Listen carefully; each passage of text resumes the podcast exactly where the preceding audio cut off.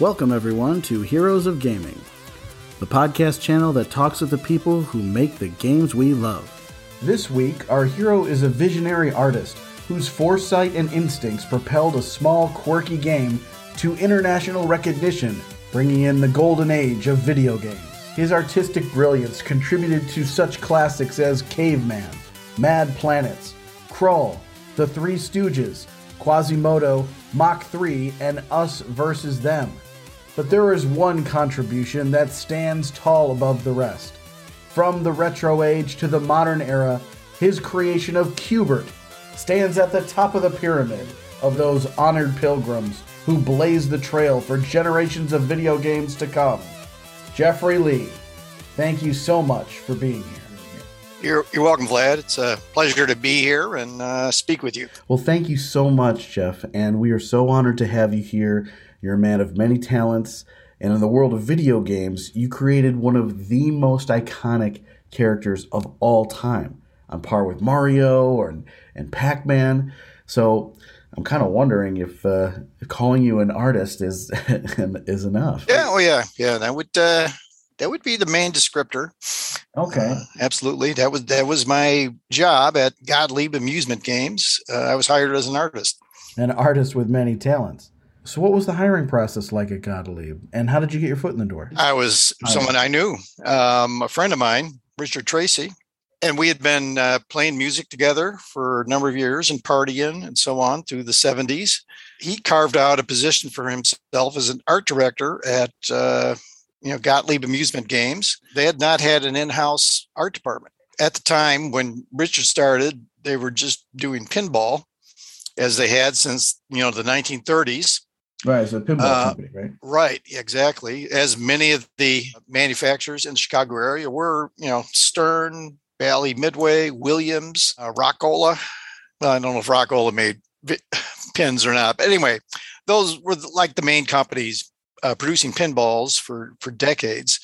Typically, the art was done by an outfit called Ad Posters. You know, they produced the uh, the back glasses, anything that had to be screened, and all that. Anyway, Richard he approached someone that he knew and then presented them with a bunch of pinball ideas and, and, some of those concepts were turned into games. And then a few years later uh, they decided to jump on the video game bandwagon. And uh, richard knew i was a, a, gamer mostly you know board games war games dungeons and dragons and stuff like that. And i had actually been playing some video games at, at the time i was employed at a triton college is a community college here in the west suburban area of Chicago. And um, there was a like a driving range across the street, and they had uh, a few arcade games in their clubhouse there.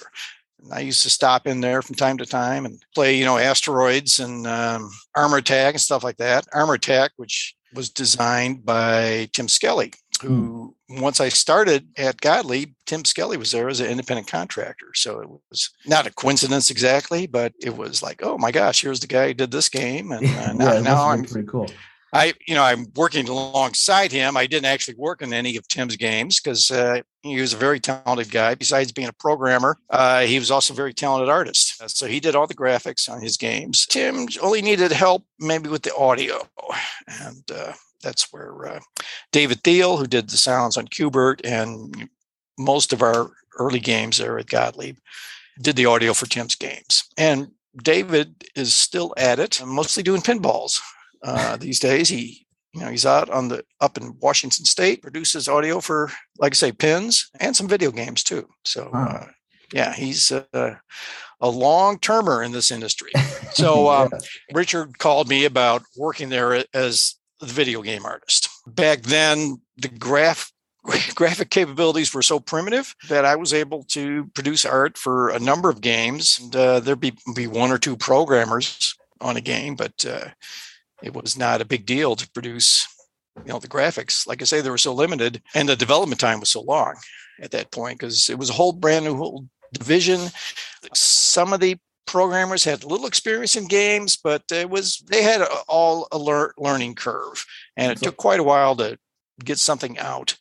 You know, mm. uncharted six, territory, right? Yeah, six to nine months to a year to produce a game. So that was plenty of time to do the graphics. And this uh, trail that you're blazing doesn't have a precedent yet. I mean, this is the beginning of everything. So, what kind of programs were you using to to transfer your artistic vision into graphics? Are you using? Well, it was it was kind of convoluted back then. Uh, since we were starting from scratch, the very first game I worked on was uh, actually a pinball video hybrid called Caveman. Traditional pinball game, except at the top there was a small monitor. They had rigged up some. I think we did it on the Apple Apple II. Hmm. Um, I only had four colors and um, very limited number of sprites. Uh, I would work everything out on graph paper initially, and I had like a light table, and I did the old animation trick of flipping pages back and forth to see right. what this looks. And it was only like two or three step animation. It was really very crude compared to you know what exists today. Of course, yeah, they had written a little utility. Jim Weiss probably had written the utility for the Apple II.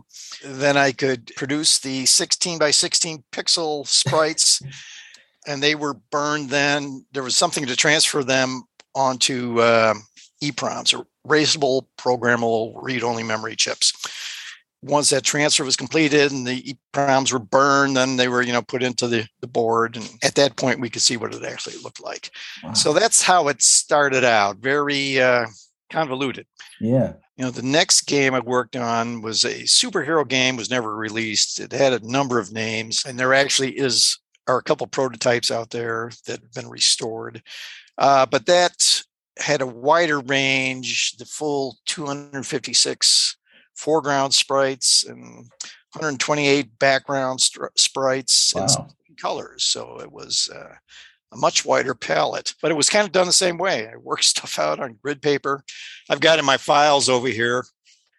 Um, here, let me pull one of them out. And well, this is just a random thing, you know. Wow. So here's like a grid paper thing. I don't know how apparent the blue lines are. Yeah. Um, that's how I w- would work things out. Wow. And once I thought that something was, you know, worthwhile to use, uh, then we would, you know, using cool. the Apple and later a program that Jim Weiss wrote. At some point, we got P- our own PCs and uh, it became a lot easier. But still, we had the limitations of, of the number of colors and the number of sprites that would go into a game. It was all kind of standard. So Q*bert Q*bert's Qubes, Mad Planets, Crawl, all these games had pretty much the same limitations. Later on, as the programmers became a little more um, experienced and got used to that system, they were able to play tricks with the memory and kind of actually cram in some more graphics. But uh, that's beyond my expertise. I, am not a programmer or an engineer. I just worked with what they gave me. Yeah, that's that's but that's all good. I mean, that's incredible. So you're working for this company, you've got all these projects in the queue and and then what happened? Did a did a golden light come from the sky and land on that one doodle that said, "Hey, Q*bert's the game. This is the one." How did all those resources get focused to make this game that became such a hit? In the course of developing the superhero game, uh, which was programmed by a guy named Tom Malinowski, um, they hired Warren Davis. Uh, he had answered an ad. They used to run ads in you know the Chicago Tribune. That's where a number of, of guys worked there. That's how they learned about it, uh, the job. And uh, so Warren was hired. He had really no experience programming games. He was, had been working at, let's say Bell Telephone, but it's not quite right. Anyway, Bell Labs, I think. He wanted to do something a little different, and he was assigned help Tom with some of the subroutines on the superhero game. We were all kind of in a common area. There were several, well, the area I was in was an open space. A guy named Kan Yamamoto uh, was a programmer and he's the guy who programmed Mad Planets, great reviews and great sounds by David Thiel. And Kan was in that area. Warren was in that room, a couple of the other engineers, and myself. So we would see what the others were doing. And I had always been fascinated by MC Escher, you know, the artist MC, MC yeah, Escher. Yeah, the, the, the Dutch artist who produced all these great optical illusionary type graphics. Penrose steps and, and all yeah, that. exactly, Yeah. exactly. And so had stuff going on with the cubes, which of course go date back to the Romans or even earlier. Boy, you look at those tessellated cubes and you know, if you let your imagination flow, you see all sorts of things that you know, it takes on a, a three-dimensional look in a flat space. So I Yeah. w- have been fascinated by that ever since my college days in the early 70s. In the mid 70s, I did actually a bunch of series of drawings using those kind of cubes. So it was it was only natural that once I had these tools at my disposal electronically that I started messing around with the cubes. Kan was interested in that as well. And so he put them up on his display. He had hoped to do a game with that, but management kind of pushed him off in another direction. And Warren saw the cubes one day and rang a bell with him as well. And our memories kind of diverge on exactly what happens. But Warren, you know, started messing around with that. He saw a pyramid, and I had actually drawn up a pyramid as well. Made a game proposal with a little character with a big nose that hopped around, shooting, uh, you know, snots and boogers out of his nose to get the bad guys. And my game proposal actually, that that character could operate on different planes of the cubes. So it got pretty complicated.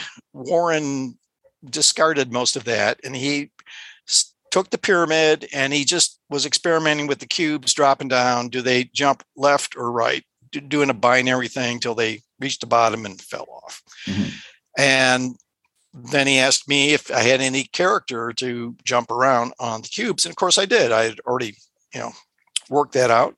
Kind of took it from there. Um, you know, he added element by element. Uh, people would come by and make suggestions. And the key thing for the Q*bert game was uh, our head of engineering, Ron Waxman, was a quite a character, uh, very large, obese fellow, smoked these big cigars and uh, had very dry wit. And he would hover around people's workstations and watch what they're doing. And one night he was leaning over looking at what Warren was doing, and he's seeing this Q*bert character who what didn't have a name at that point, jumping around the cubes, and he said to Warren, "What happened if he, when he jumps on a cube, the color changed?" And that was like bang, Wow. the moment where it's like, yes, now there all of a sudden was a game. Get them all to change colors. That's that's that's Right. Right. Wow. Warren was kind of the clearinghouse for ideas. I mean, he had his own notions of what should be in the game. And if he liked an idea, if he kept it and utilized it, if not, it went by the wayside. And uh, so the, that game grew organically in that sense, as opposed to being designed top down. Right, right, right. Kind of went the other way. yeah well it's it's it's so fascinating to me um you know when I, I look at this stuff and i'm thinking okay mario is blue and red pitfall is brown and green pac-man is yellow why is Q*bert orange An original drawing before I even prior to making up my game proposal, I had a drawing in my sketchbook of the pyramid, and the character on it is actually not Q*bert, the guy with the nose. It's actually Slick or Sam, I guess Sam. Hmm. He's that kind of teardrop shaped fellow. And that's what I had originally drawn on him. And I have somewhere the graph paper drawings of Slick and Sam, and they are actually colored orange oh interesting originally. They're not green as they ended wound up in the game. They're orange in my first incarnation of them. Uh, you know, we wanted him to stand out from uh, his opponents. You know, the anything that was purple was bad or red. Um, orange was your your hero, your protagonist, or your avatar, and then the green things were useful items, um, or they couldn't harm you. Let's put it that way. yeah yeah yeah Um, so there was no particular reason why he was orange. It just wound up that way. well i think it's really interesting that it's it's it's an iconic color for the character there's no it's it can't be confused with anything else and i don't know you know like pac-man is obviously yellow so it's it's just i don't know i prefer Q*bert you know I, I, well, I love thank, it thank you, Vlad. I, I think it's great so amongst all the doodles you did and had all these characters in your back pocket Q*bert was one of them in the original proposal but did you have all the other characters done well, I you know I had the Slick and Slam, Sam guys. You know I don't know when the notion of of the snake came snake, along, yeah. uh, coily, but it seemed like a natural thing. They're bouncing around. You think of slinkies, the slinky toy, mm-hmm. or springs, which I guess slinky's kind of like that. So that was kind of a, just what we had of the game. Then just lent itself to having a, a, creature like that. Right, it would chase you around and things. Right, and right. Make it a little bit more exciting. Yeah, uh, the Ugg and Wrong Way characters. There were actually something like that in my original proposal because I had these bad guys inhabiting different planes. Right. My original idea was, well, you can, can't hurt an opponent that's existing on a different plane. Well, Warren got rid of that. That was very complicated. But we just like the idea that, yeah, they're exist they're on a different gravitational scheme. And I think from a programming standpoint, that was a real challenge for Warren to have gravity working kind of three different ways. Yeah. But not for everything, just for these two characters had their own gravity. So it was just a matter of drawing up some uh, gruesome little monsters. And I did a lot of that kind of sketching, you know, ever since I was a kid. Right. Drawing up little cartoony things and, you know, grotesque creatures. And uh, that's, you know, for me, there's nothing to that at all. I can sit down and I could draw that stuff all day and, and hardly and have to think about it. You know, it's just like the uh, pencil takes over. That's that's incredible. I I, I think um, especially when you look at uh, these characters, they're all iconic now. They're all like burned into this retro memory of everybody. They love it. Yeah, well, that's uh, that blows my mind. That's uh, it's it's very gratifying that uh, you know that that has occurred when it easily might not have happened at all. I don't know if you've been to the Galloping Ghost Arcade.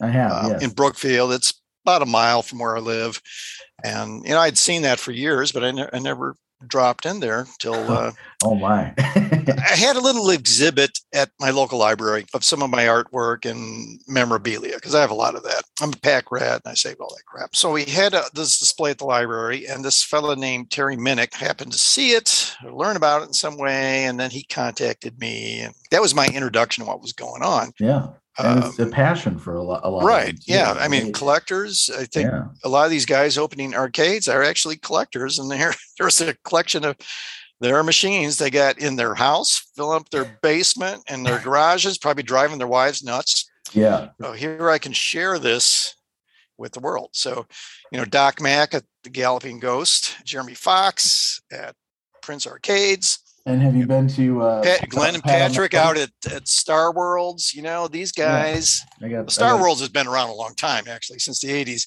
Uh, Star Worlds right here. Yeah. Yeah. Right. Right. Exactly. Yeah. Scott Lambert up in, uh, was it Dundee? Or, you know, a lot of these guys are collectors and they put their collection out there for the public to use.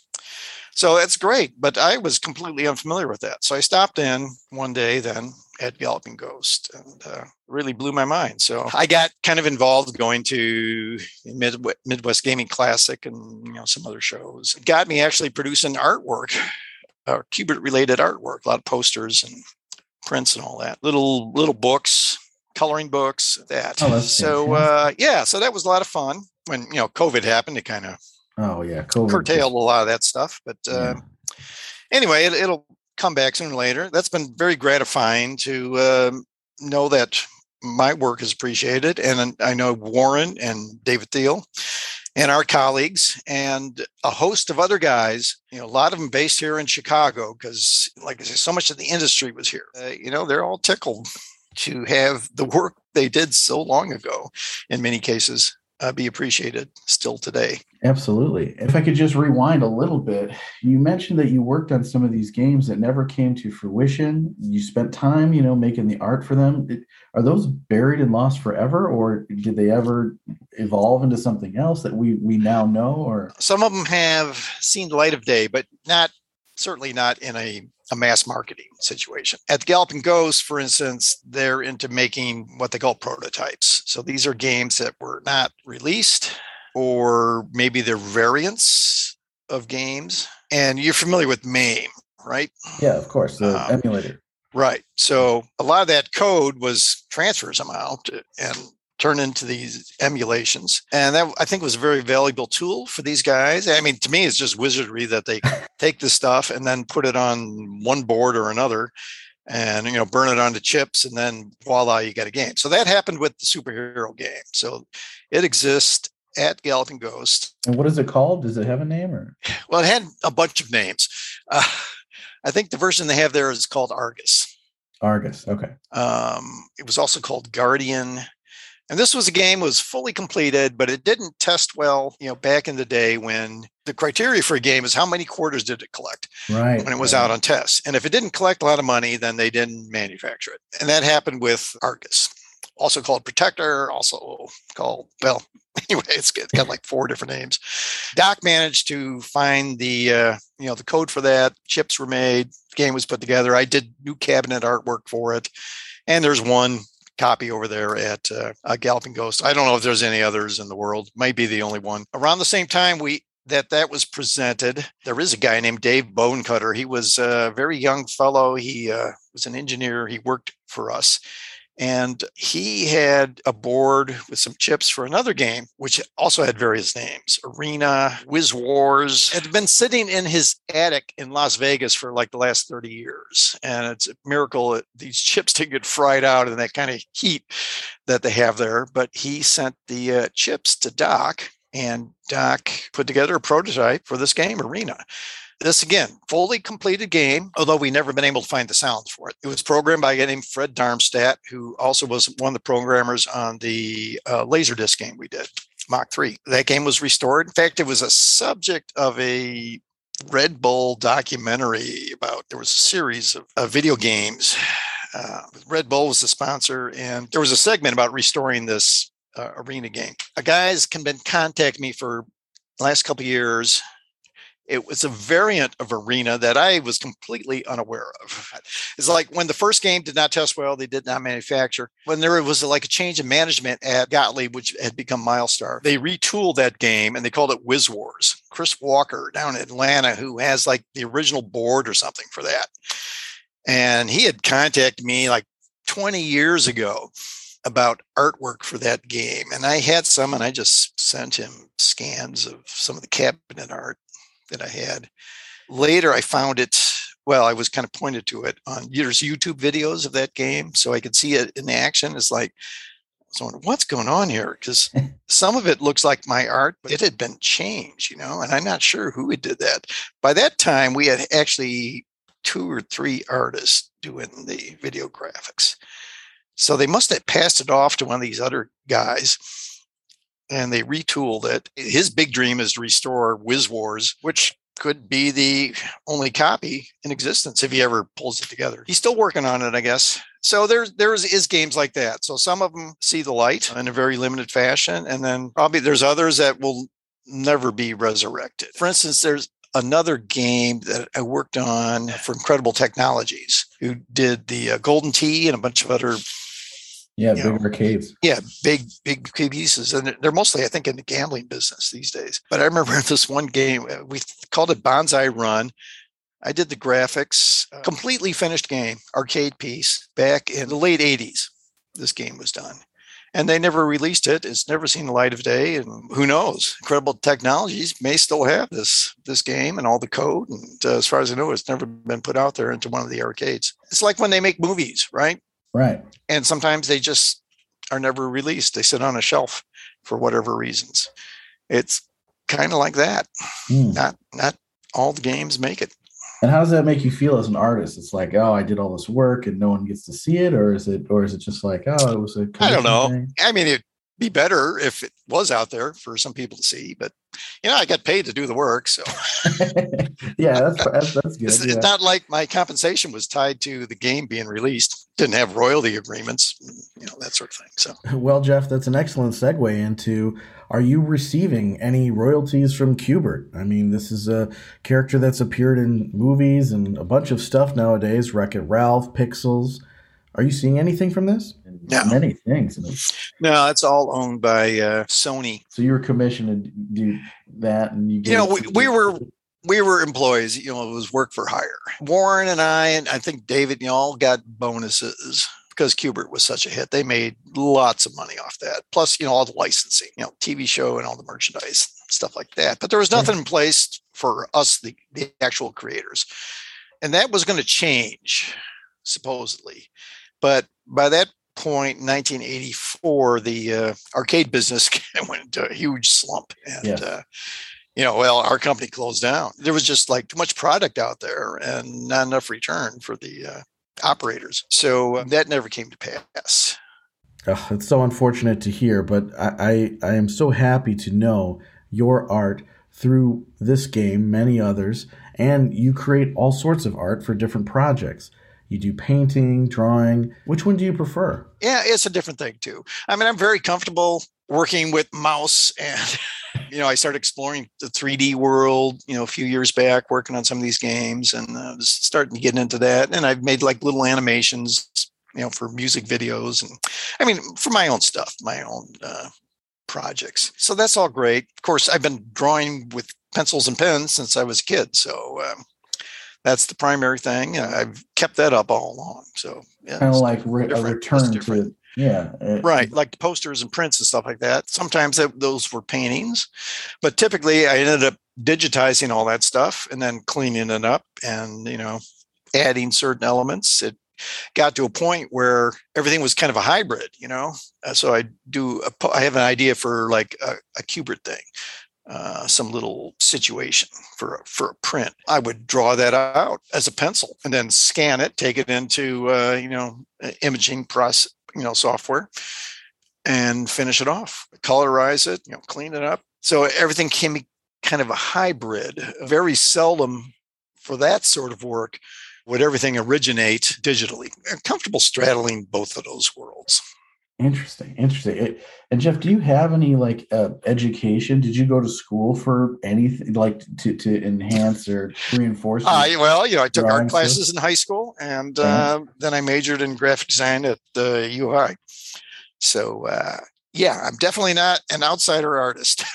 okay, yeah, that was my yeah, question. yeah, I've got I've got training. Yeah, my daughter, my daughter who had passed away this year, um, was very art artistic, and uh, one of her jobs though was working at the Intuit Museum of Outsider Art, which is down in the city. Um, so that's where I learned about the concepts of outsider art. And, uh, you know, they're talking about people with no artistic training, but still have this urge to create art. And so, yeah, those are true outsiders. And, Yeah, uh, yeah. I, I'm not an outsider in that sense at all. No, no, no. It, it seems like yeah, you, you're, you're a worker, you know, Yeah. like and you're trained. So that's, that's right, that's- right. And and I'm not certainly not never made a living as a fine artist. That's a whole other thing. Uh, it's- was always doing commercial work. right. um, kind of you know a wide range of things. I've always been very handy. I like making stuff, you know, with my hands. Uh, you know, I like doing 3D stuff. You know, yeah. clay sculptures and um, you know woodworking and uh, you know tile and stained, stained glass. You know, um, I guess I'm a kind of a dilettante. I've tried tried my hands at many things, and, uh, and some of them are good. Sometimes it's not so good. well, um, Jeff, if, if you could uh, uh, just share with me just a few uh, a, a few things for some of our um, listeners that are that are trying to to get into this industry, people that are training to learn and all this other stuff. Um, could you share with us just one thing you would wish you had known at the beginning of your career? Well, the thing I always harken back to is when I was at school, and I didn't realize this at the time, but then when I, you know, we they never had us take any business classes.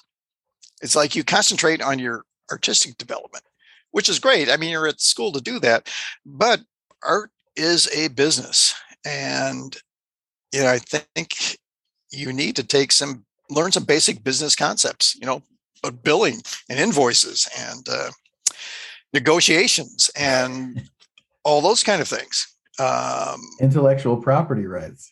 exactly. All that, all that stuff should be uh, a solid minority of the classes or studies that you undertake is the business aspect of this world. You know, we live in a capitalistic society, Mhm. and uh, you mentioned the intellectual property. That's uh, that's a huge thing. Yeah, people should be aware of that stuff.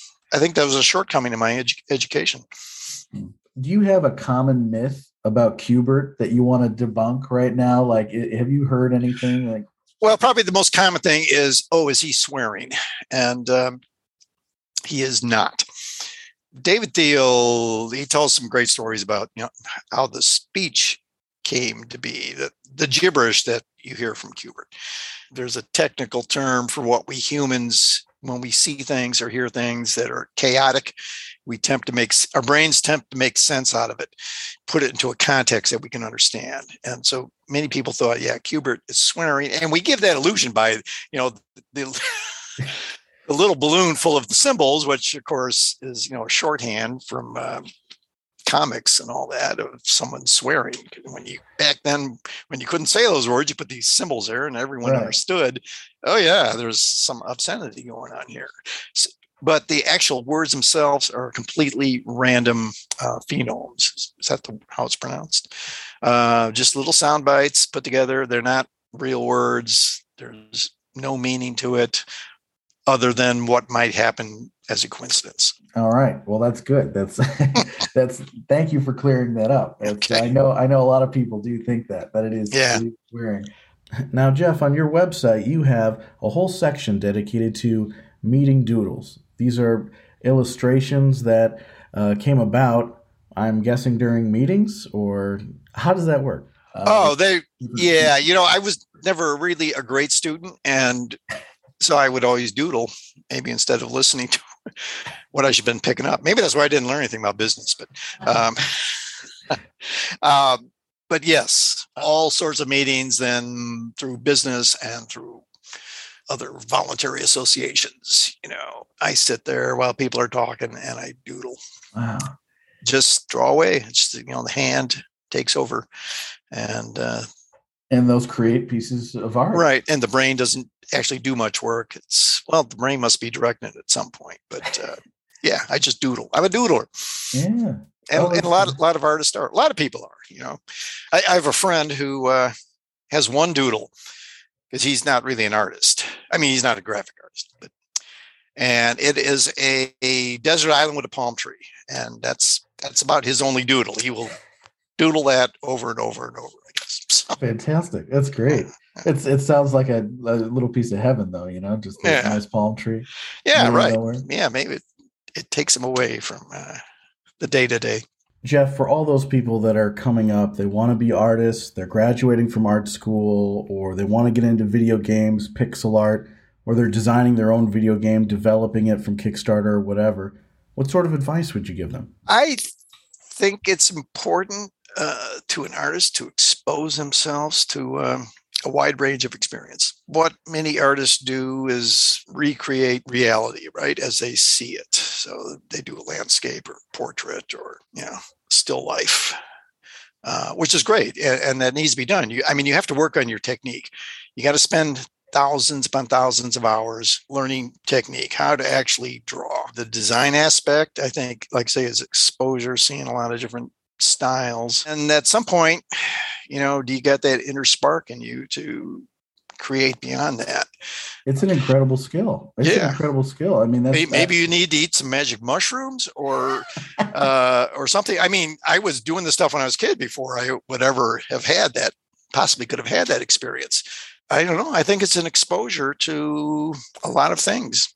You know, reading com- like- reading comics and mm-hmm. looking at art and maybe just looking at the world in a different way, you know, maybe crossing your eyes and seeing something combined in a different way. And maybe you, I, I was reading, uh, if you've ever read the, uh, the Don Juan books by Carlos Castaneda about a, a Yaqui Indian sorcerer. This is like stuff from the, the 70s. And um, anyway, I was rereading some of the stuff recently, and it's probably all a bunch of BS, but uh, still, there were some interesting aspects where he's, you know, the sorcerer tells his apprentice, I want you to sit down and look at that bush. don't look at the bush, look at the shadows of the bush and do this for hours. So I don't know, maybe there's something like that. yeah, know? yeah, yeah. I think I think it is about about, you know, looking beyond the veil and actually seeing deeper into things. And mm-hmm. like you mm-hmm. said, expose yourself to um, other people's imaginations and other people's creations. Right. Yeah.